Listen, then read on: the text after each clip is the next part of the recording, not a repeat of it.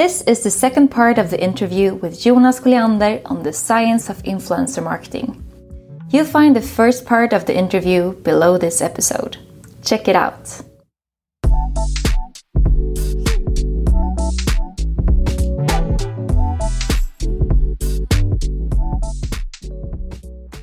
Right. We talked a bit about it uh, a minute ago that, for example, it needs to be a match between the influencer in this case and the brand. Except from that, do you have any advice for brands when it comes to how companies shall treat this phenomena for marketing purposes?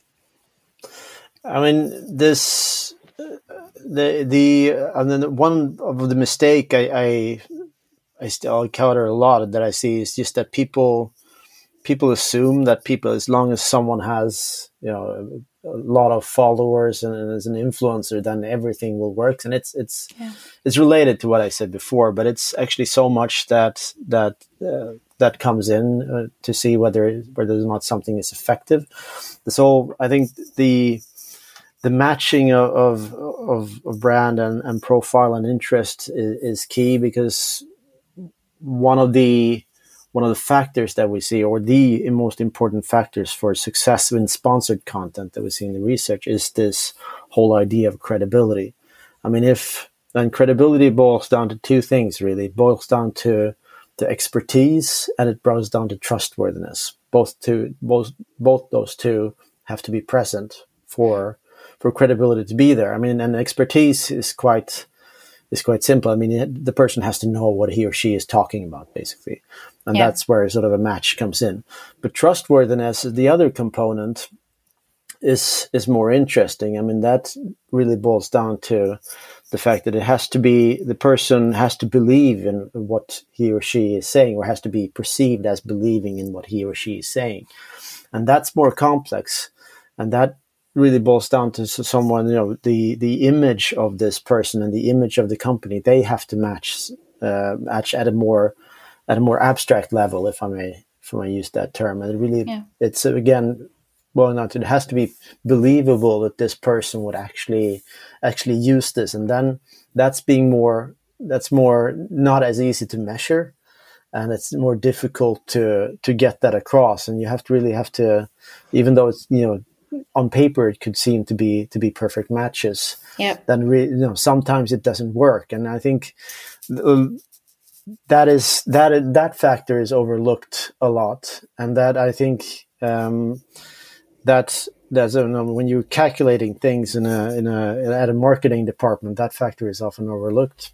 I think that's something you need to work with sort of influencers themselves uh, a lot when you create this this communication because they are the ones who, who know their followers best and they're the ones who knows sort of they often or the good ones often have sort of an instinctual you know um, feeling for what's going to work or not and what's being what's being what's going to be effective or not so yeah. i would say uh, one of the one of the key mistakes that i see a lot is that people people try to to to dictate too much and not giving influencers sort of the, the the freedom to to shape the content in ways that would suit their particular audience. Yeah, they know their followers the best. Yeah, they're they're they're the ones who knows knows what work. And I think when you're trying to to steer it too much and, and in one certain direction to fit some sort of corporate profile or or or something like that, then then it usually uh, or usually I wouldn't say uh, usually, but sometimes that's mm-hmm. or it's more likely that that will fail than if you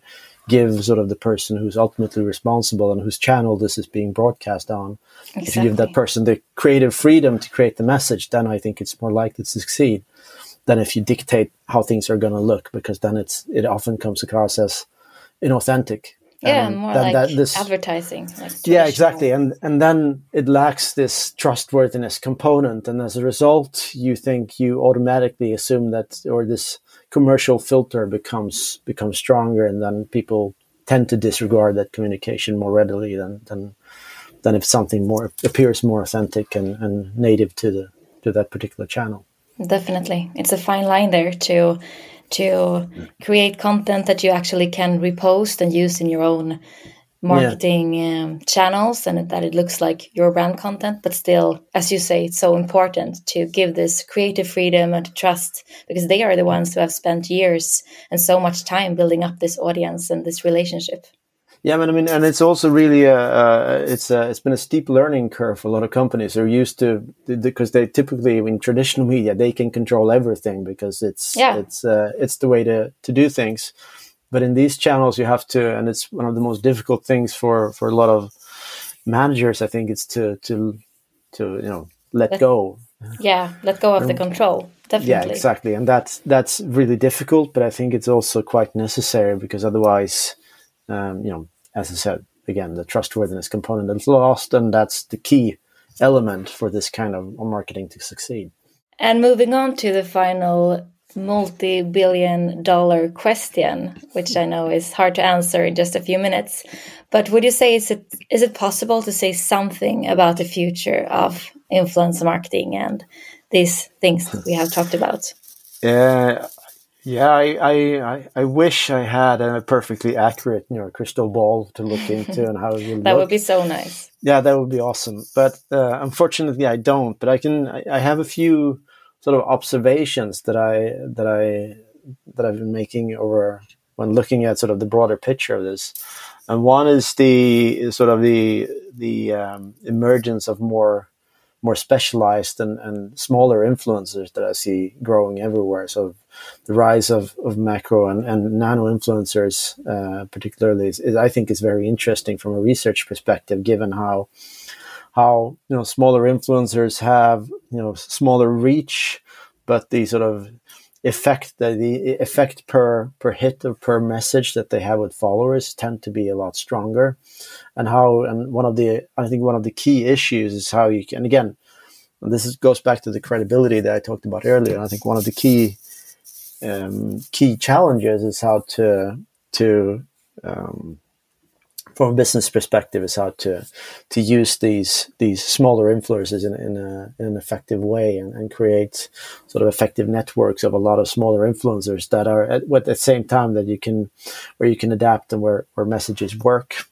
Yeah, and I think that's going to be a, a, a key factor going forward. How to to handle this dynamic between smaller, more specialized influencers, between nano influencers and these huge mega, mm. mega stars that are out there, and how to to create sort of an effective um, strategy where you utilize all these different different types of influencers. Yeah. I think that's going to be um, going to be really interesting to to see how that dynamic works out.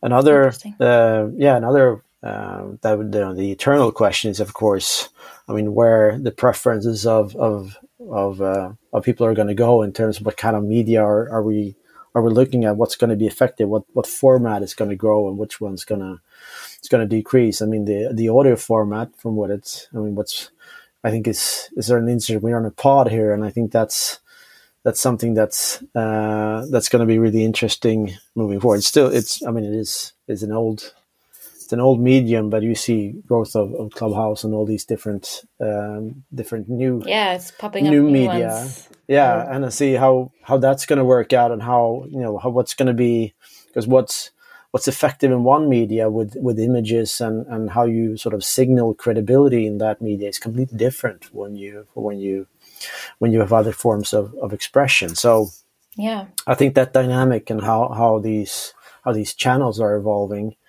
is one other other um, it's one other really interesting factor.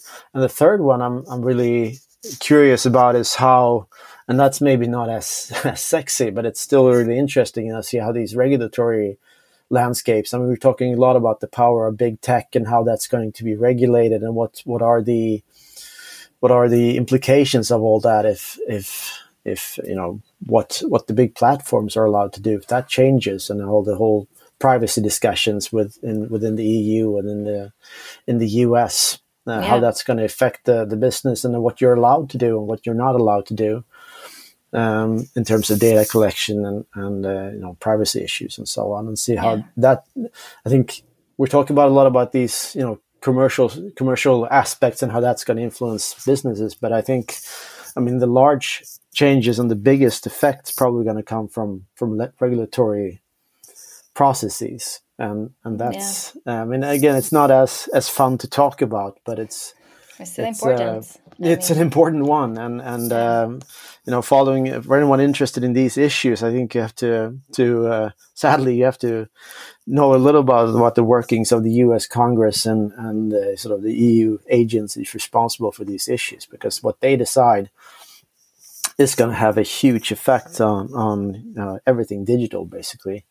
And I think people with a stake in this uh, perhaps need to get involved a little bit more in, in how these processes work, mm. because it's going to have a, uh, if, if something's being regulated in a certain way that's going to affect what all of us are allowed to do, even us as researchers with data collection and things yeah. like that. So, yeah. so we need to pay more, even though it's boring. We need to pay more, more. We have to be more interested in what's going on in Brussels and in Washington. I think interesting. And I mean, as we said previously, things are moving so fast in this industry. So it's super important for yeah, both researchers, marketers, but also consumers to have the ear against the ground and to see, stay on track on what's happening and how you can adapt your strategy um, and what you can do and what you can't.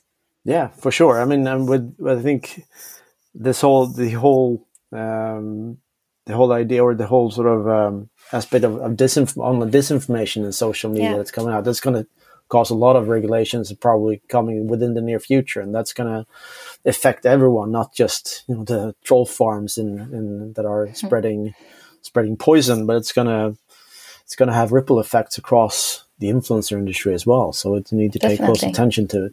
Thank you so much, Jonas, for guesting us today and sharing your insights and thoughts.